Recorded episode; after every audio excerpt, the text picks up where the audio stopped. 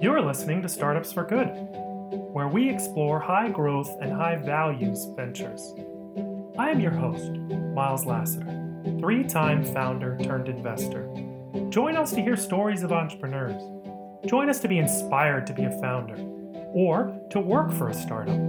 Join us to be part of a community that believes startups can be a force for good. Welcome to Startups for Good.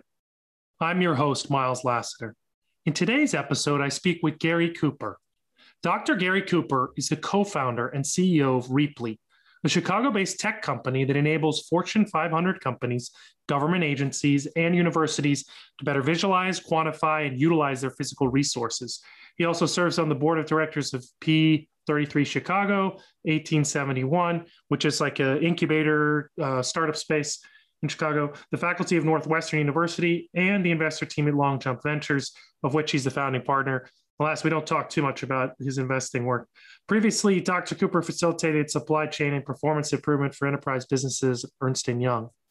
As a result of his work, Dr. Cooper has received recognition of Forbes' Next 1000, Chicago Magazine's The New Power 30, Crain's 40 Under 40 list, scholar at Google for entrepreneurs, and Dr. Cooper has published in high impact peer reviewed international journals and holds a US patent. It just goes on and on. He holds PhD from Northwestern University, certificate in management from Kellogg School of uh, Management, a BS and BA from Indiana University.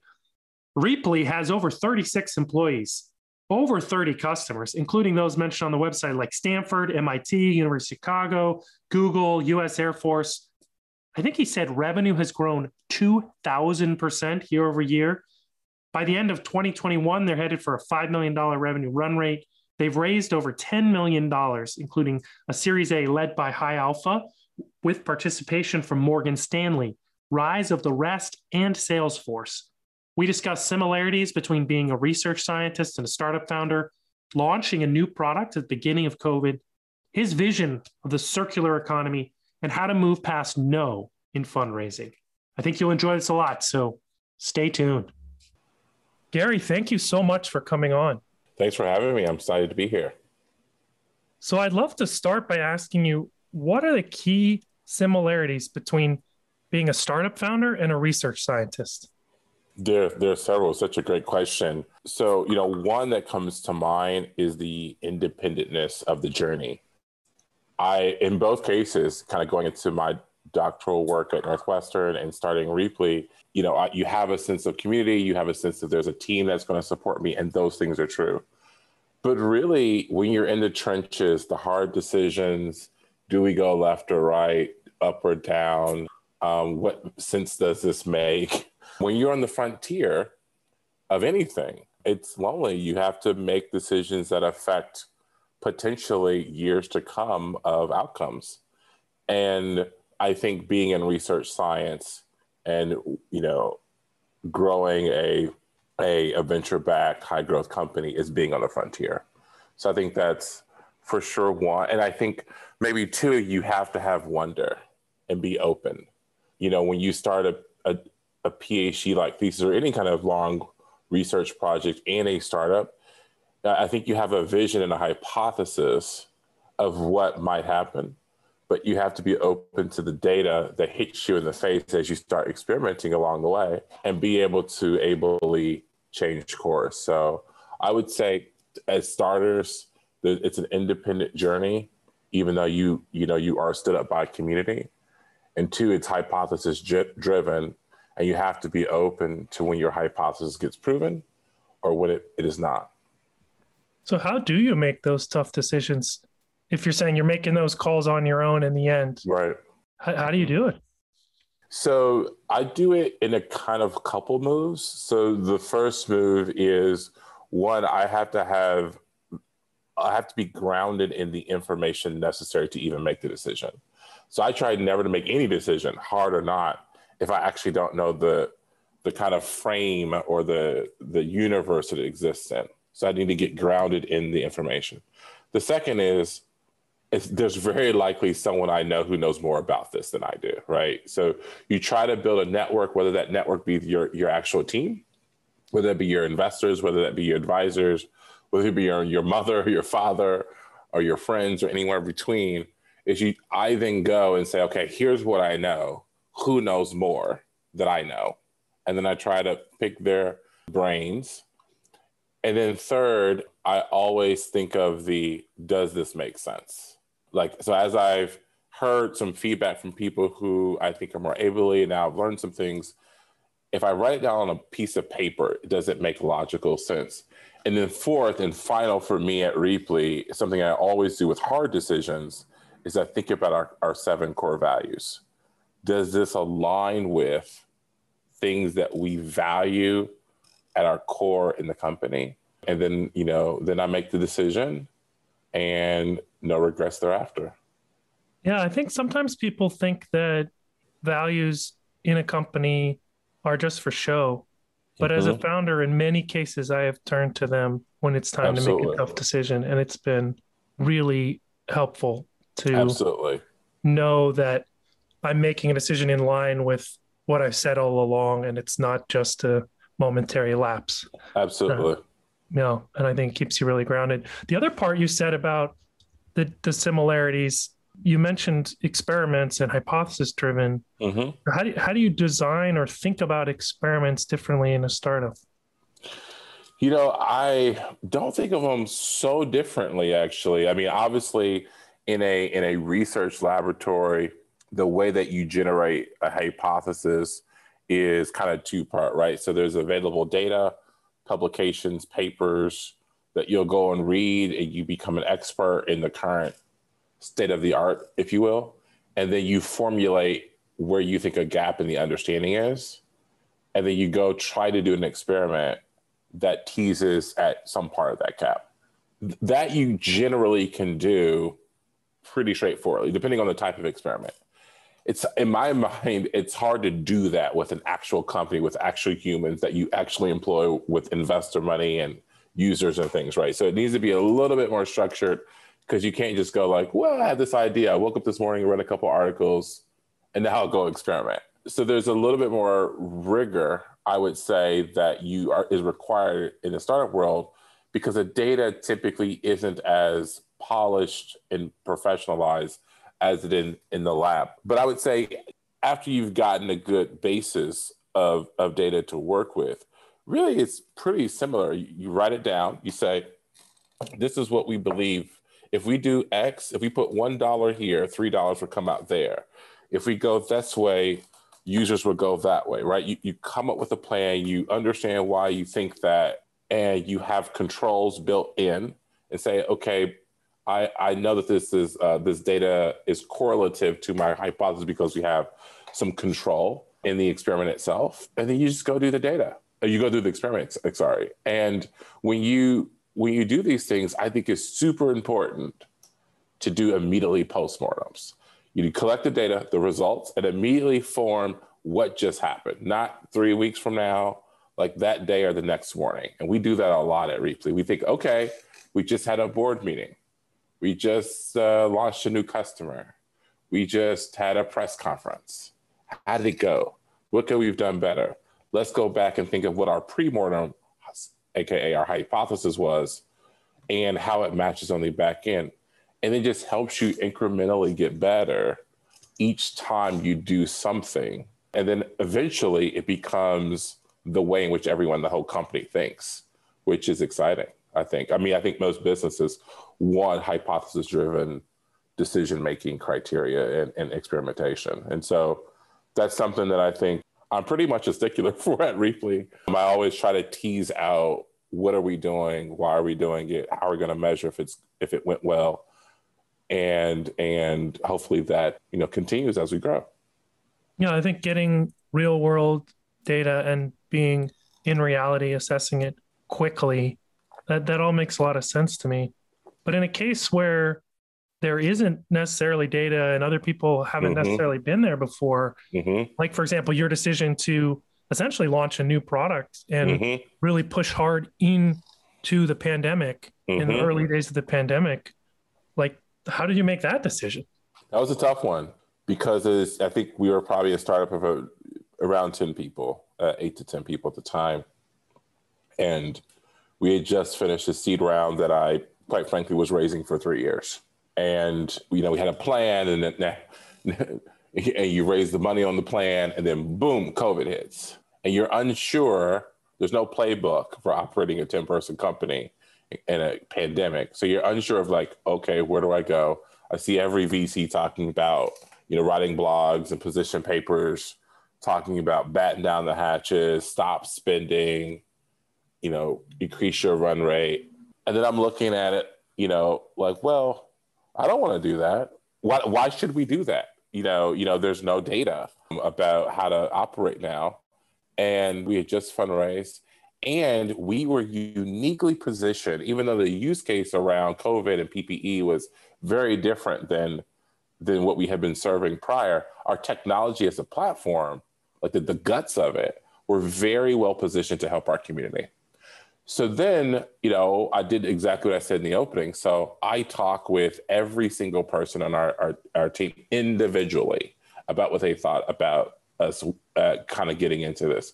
I then went and spoke to our people, our community, people who know about me, you know, a couple of uh, uh, CS professors at Northwestern, some supply chain leaders in healthcare and, and some of the biggest hospitals in the state of Illinois, people in the governor's office. I formulate my own then hypothesis and then importantly, I went to our values. And our six core of our seven core values at Rheaply, the sixth one says, we are stewards of our community. That was the end for me.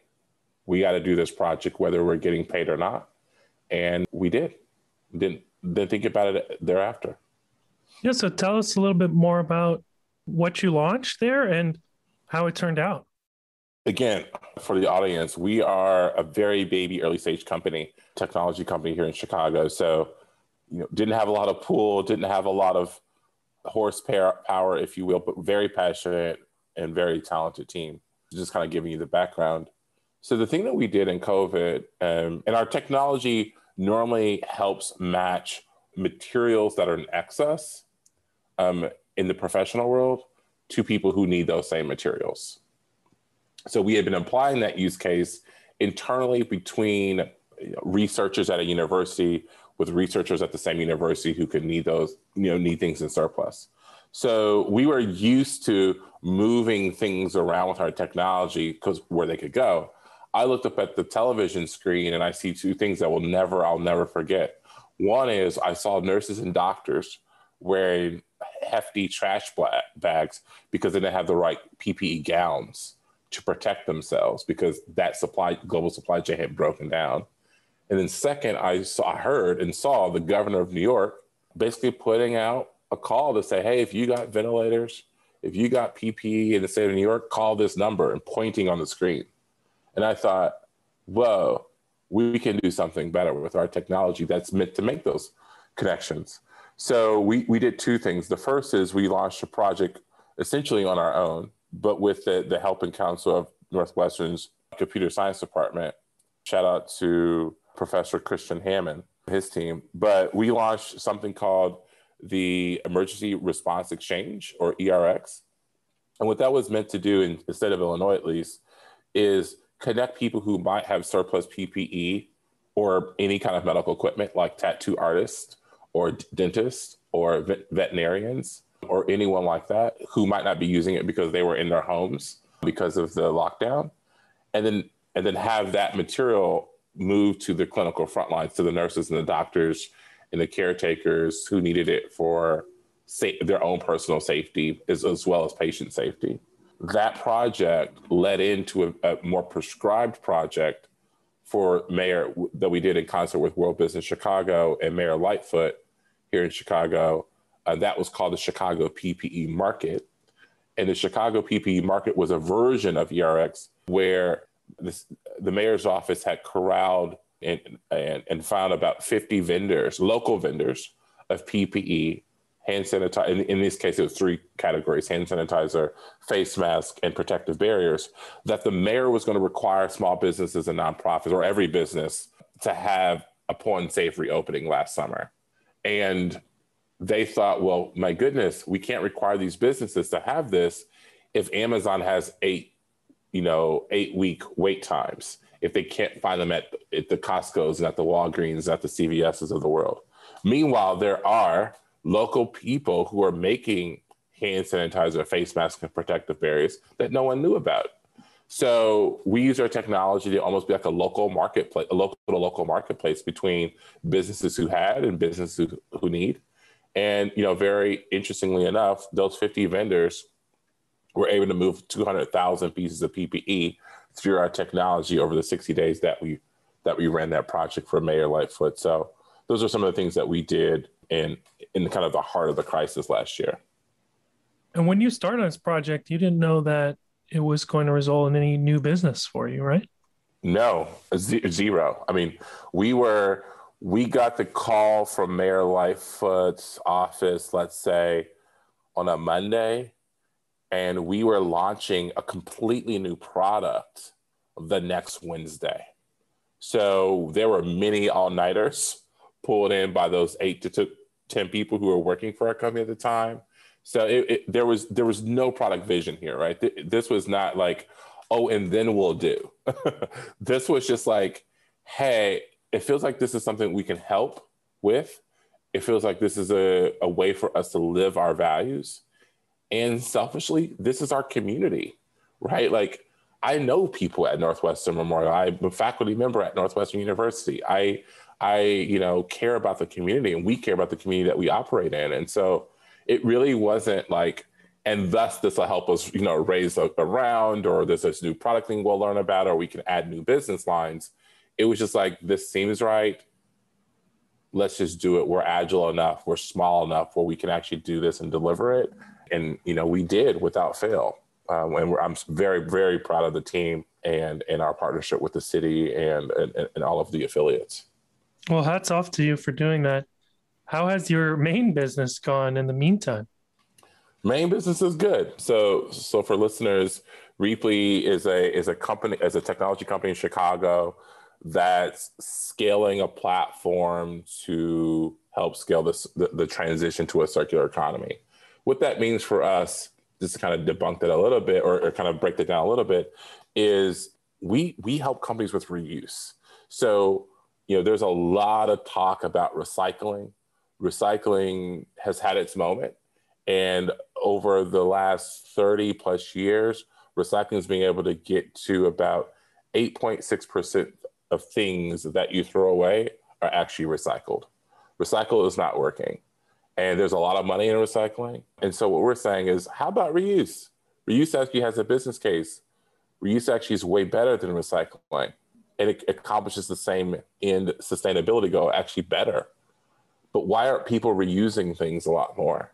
It turns out that the technology to do so is either absent in most cases or not equipped to power at, at the scale of the companies that we typically work with. So we, we, we build technology to help companies scale circular operations, but in particular to help with reuse. And as some of your listeners might be aware of, two two things kind of happened kind of right as covid came in the first is you had a you had a very famous a uh, letter to ceos from larry fink at blackrock that basically talked about how they were going to be divesting in climate risky businesses and that they were encouraging asset managers like them to be in, investing in in climate resilient business models and companies. So that was kind of a earthquake, if you will, in the sustainability world. Because until that time, quite frankly, I felt like it was a few intrepid enterprises, but everyone else was kind of a marketing play. And that was like, whoa, you know, Larry Fink, wow. And then the skies were orange. So, right, people might remember. Um, oh, West, I remember. the West Coast that we got a, an unfortunate incredibly unfortunate reminder of how this looming problem that seems theoretical on paper and and um, politicians and scientists bicker about caused the most of the West Coast not to be able to go outside for a couple of weeks and breathe normal air. So we kind of came out of the COVID PPE experiment with a little bit of market tailwind because people start realizing, wow, if we're that fragile, where a virus that's microns big can cripple the, the global supply chain and economy, what happens when we have big shifts in climate? We need to be doing more as companies, we need to be doing more as governmental organizations. And thus, that means like a business like Rheaply is pretty primed to help those types of companies scale their net zero uh, goals. Um, and so, you know, we've had a we've had a we had a great year last year, um, and I say that with all the care that's needed because I understand intimately how many of my friends who are running great companies that they didn't have a good year, but we did, and and I and I think the future is very bright because we in you know in the world have to scale a circular economy. It is an imperative. It is not an option. It is not like well that would be great if we could. No, in order for us to go on the way we're currently, we have to change the model and we have to have technology that helps us with that transition. And I'm super excited to be one of hopefully the leading providers to help businesses and organizations and consumers um, to that transition. Well, you you've laid that out in a very inspiring way, a call to action there. And your company focuses, as you said, on reuse, like sharing a piece of equipment or supplies uh, yes. internal to an organization or between organizations. Yes. I'd be curious if you're willing to take a step back and talk a little bit more about your vision of a circular economy, you know, broader than your mm. product right now. Like mm-hmm. what do supply chains need to look like? How local are they? What what does it mean to be circular in that goal in state that we're headed towards? Yeah, that's a great question. So I'll start off with the, the canonical definition. So the canonical view of the circular economy put forth by the Ellen MacArthur Foundation. They're awesome. We're part of the Ellen MacArthur Foundation and lucky to be so. So it's a three point definition. So the first point is an economy in which waste is designed out, which means you design products that that don't churn a lot, right? You design products to stay in circulation. So it's a, a design issue. The second portion of it is you keep materials in use as long as possible. That's reuse, right? So if we have products in the first part of the definition that can be reused, then you need to keep them re- being reused. And then the third part of the, the, the definition is to be able to, rege- thus, you are able to regenerate natural systems. So the circular economy for is, is a new-ish term, but really the concept is very old. That concept is industrial ecology. So in the actual world, right, outside of materials, we don't waste is not a concept. You don't go into nature and go, that's waste. Right? There's no waste. There is a closed loop system. When men's man, human, started making tools, those tools we haven't figured out how to have an ecology around. So the circular economy is really industrial ecology and trying to do that. So my my biggest vision, even beyond Rheaply, because no company can do everything, is the highest aspiration of the circular economy. And the highest aspiration of the circular economy is that you change the mindset. You change the mindset that you don't need to own anything. Businesses, me, you, we don't need to own anything. We just need to have access to things. It's not about ownership, it's about access. It's not about consumption. We don't need to consume things like a table, or we need to be able to use them.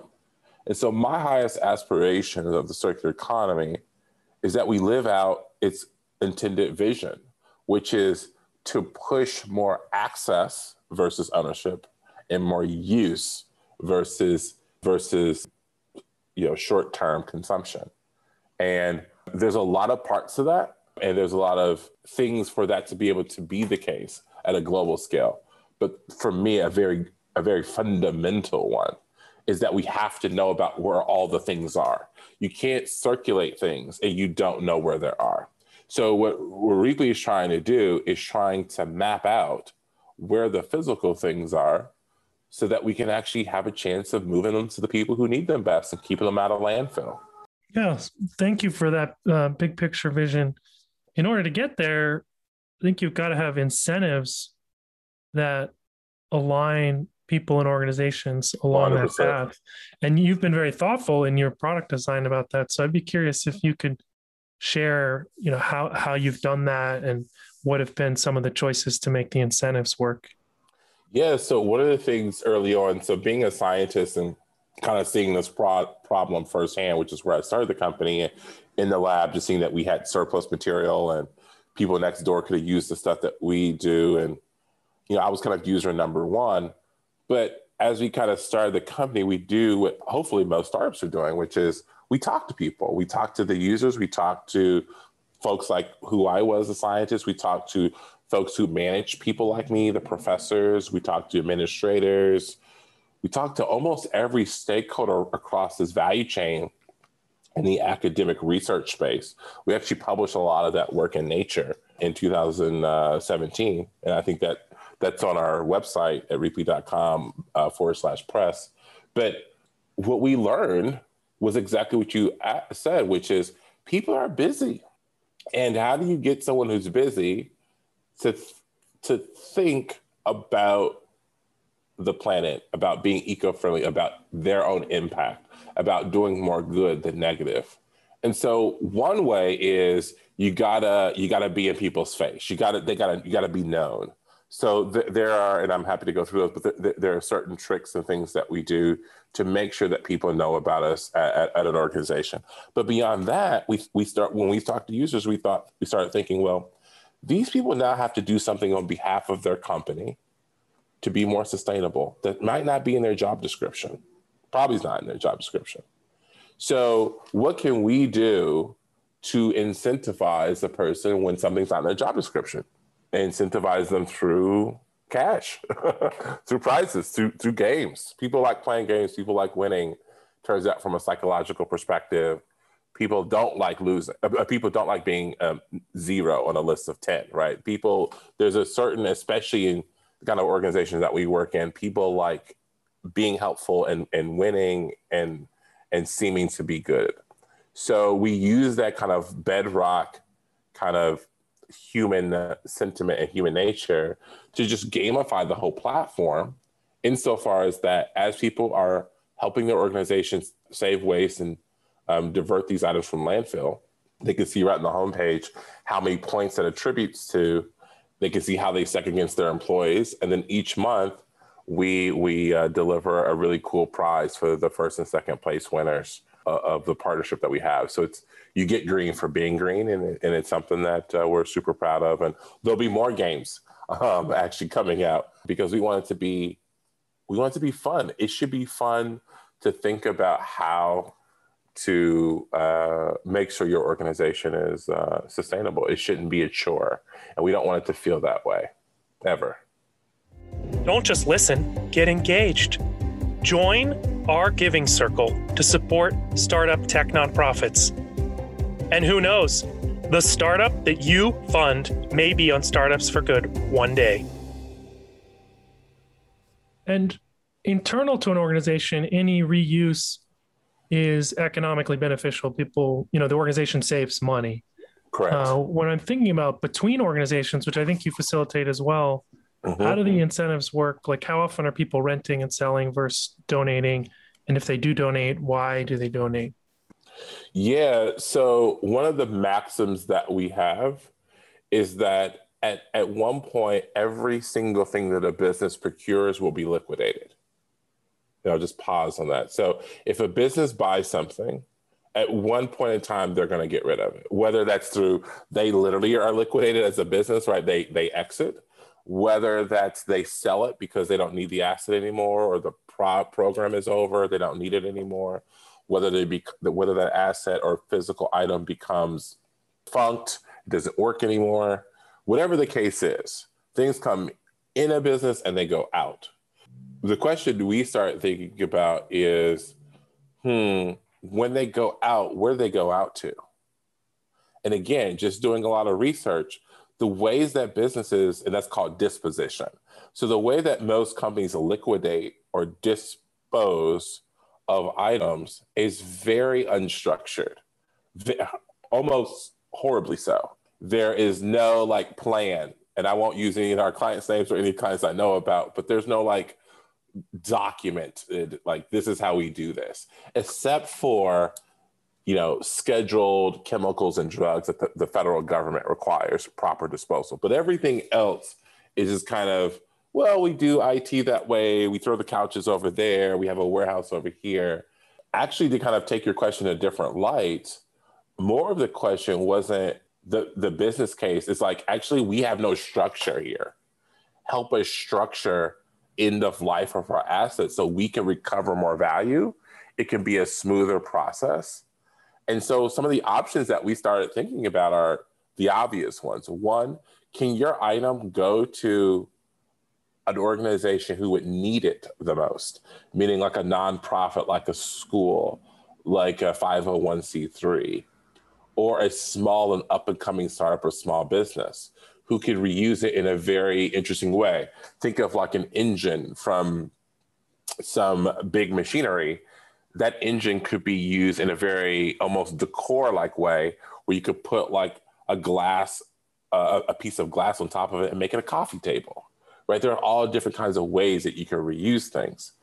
If not can it then go to a liquidation company who is more eco-friendly and sustainable and transparent and if not can it go to a responsible recycling or so-called r2 facility so what we try to do with our customers is when an asset goes into the platform, they don't have to worry about it going to landfill.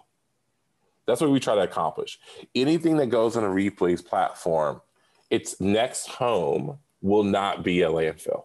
And, it, and if the next home is also still on Rheaply, it will not go to a landfill. That's what we work really, really hard at. And, and so the business case actually is stronger because the because the organization has goals outside of that bottom line that they're trying to achieve too, right? They're trying to achieve obviously net zero, but also they're trying to achieve how can we stimulate more STEM education, more innovation, more creativity in our own community? How can we be a better community steward ourselves? And so this is a really easy way to donate back to the community and engage the community. So there's actually a lot of wins actually on the external exchanging side that in some in some, for some clients they outcompete the the financial wins on the internal reuse side.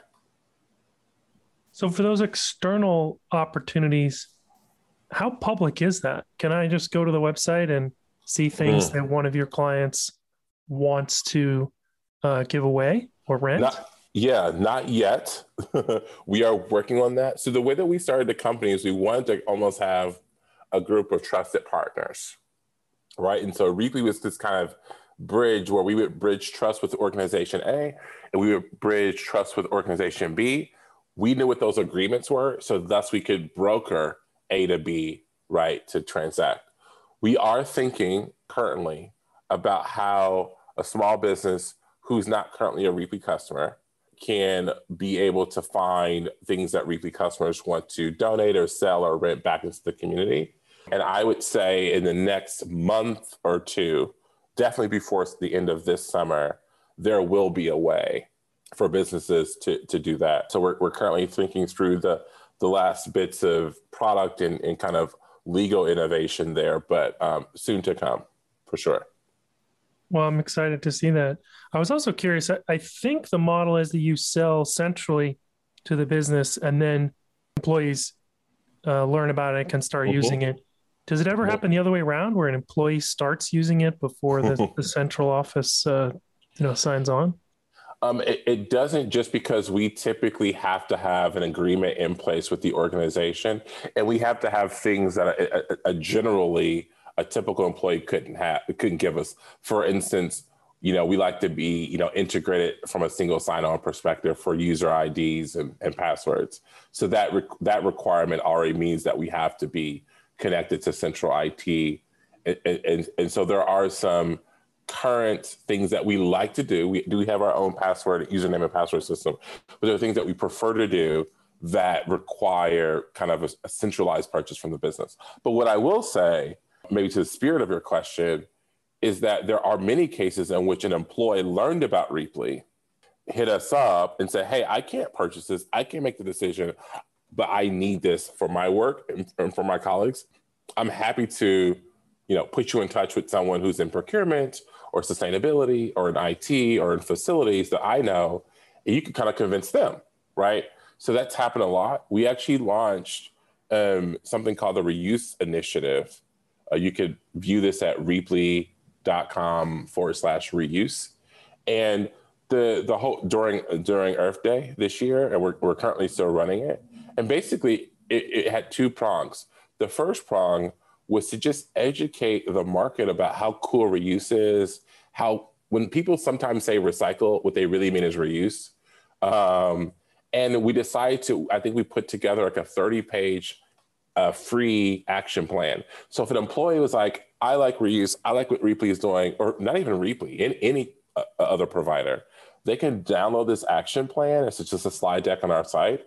And then they can go send this to their facilities manager or their procurement leader or their sustainability leader at their company and just let them operate the plan because we've seen this pattern of how to actually scale reuse. So we're just giving it out to the world. And then the second thing that kind of follows then is then, you know, we are a leader in this space. And so then people sometimes get in touch with us and say, hey, I, I can't figure out how to make a circular operation of my furniture or my supply chain or my manufacturing equipment or my capex or my IT peripherals or our chemicals or whatever it is. And we're like, oh my goodness, we've done that 10,000 times. Let us help you. You know, and so so we we definitely encourage, you know, employees to to log on, go to rheaply.com and learn a little bit more about how they can potentially help with reuse at their company. Sometimes that's like just take our deck and just do it on your own, right? And then sometimes that's like, oh, you have a big company that's complicated. You need a technology to help operate this. You know, hit us up and we we we would love to partner with you. And then the second, and then the third prong was just to be super fun. And so essentially, if you take a picture of something that you've reused, whether at work or at home, um, and just hashtag it on any social media uh, platform, either Rheaply Earth Day or reuse initiative, we make a donation to the One Trillion Tree uh, project. So, uh, so yeah, so we we love, we love, we love talking to employees, whether they're potential purchasers or not. In fact, I should mention in our mission statement, we talk of em- employees as the second word, empowering employees to save money and save the environment. So we, even though we sell to, you know, sell to um, you know, managers, directors, VPs of things.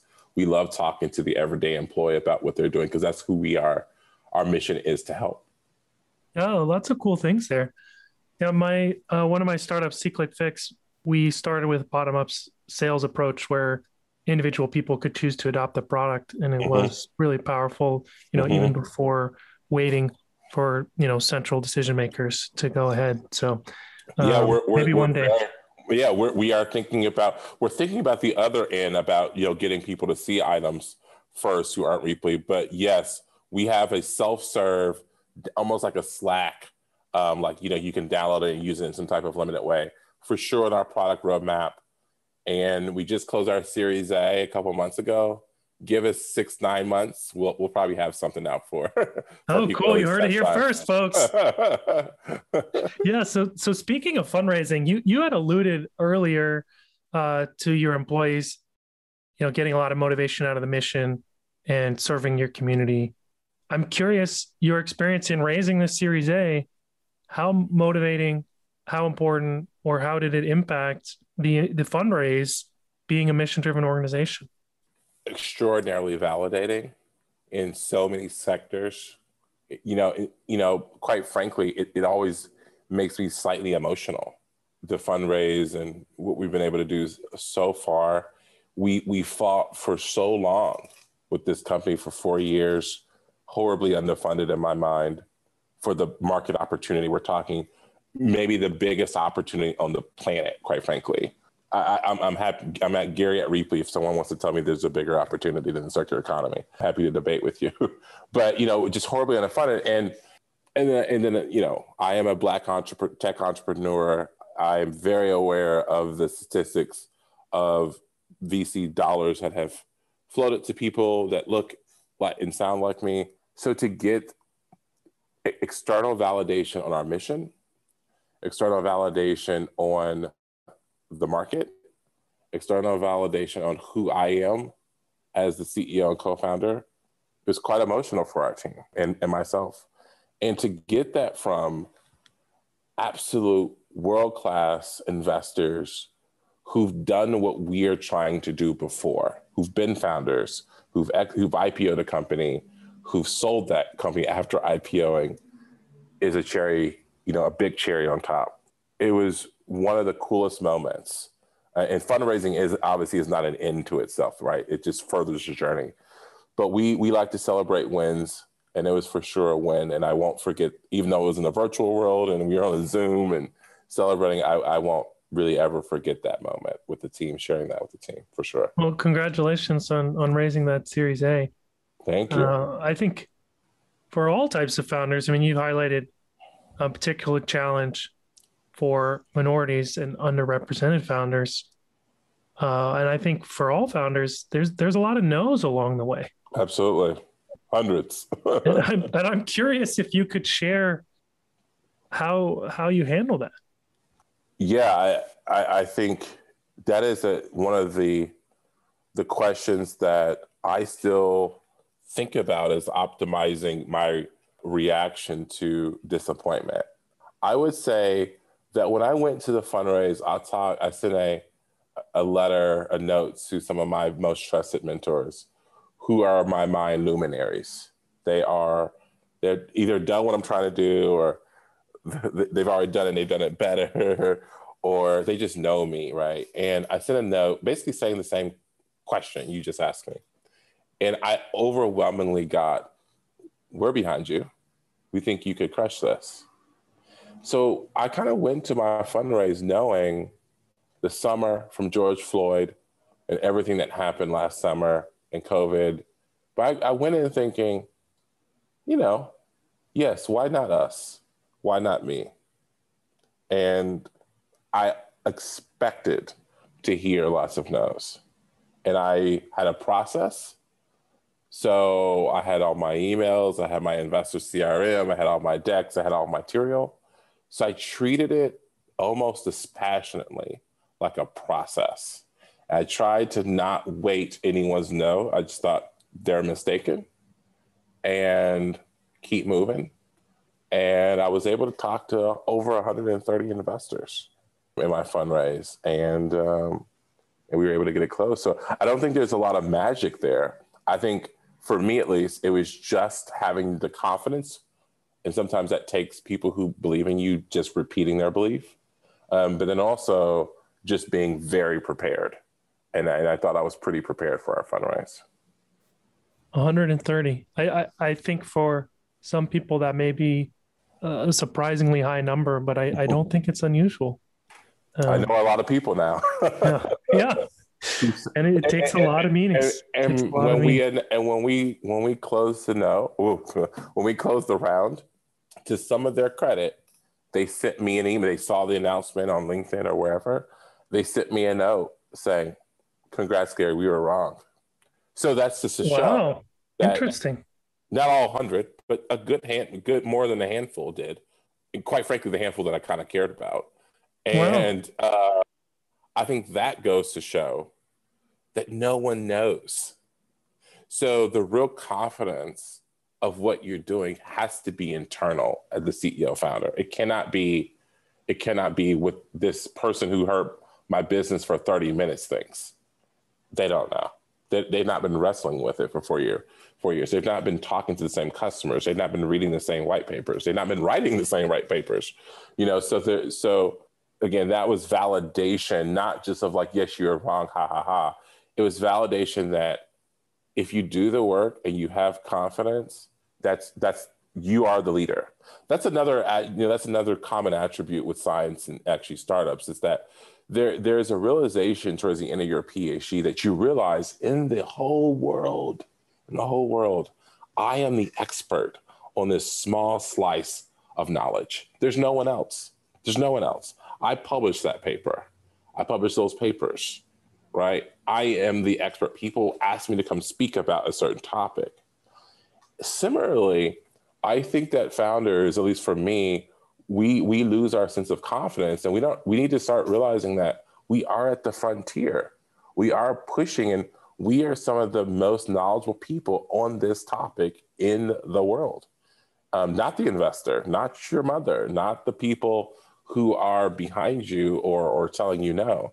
So I think having that confidence is so important. And, and I think founders who are probably more successful than others have a certain undergirding of confidence that they kind of carry around. But I think it's all based in preparation. Oh, I love that frame that that you are the expert. You've been the one talking to customers and you know the product, you know the company. Yes. I love that frame. Um, and even I'm if also, you are, you relatively are, right? You yeah. definitely know more than the person on the other side of the table. right. Right. And I'm also fascinated by this idea that you got emails people saying that they were wrong and what what changed their mind just the fact that another investor invested? Yeah. Wow, interesting. Another investor invested and then we had, you know, an incredible syndicate of very well-known uh, corporate investors, a couple of VCs, and uh, institutional VCs. And so I think they're just reflecting on like, could I have been that wrong? Hmm. Yeah, well, I see all these names here. I must have been. I, our round was definitely a round if you're a, a VC you wanted to be a part of once it was constructed.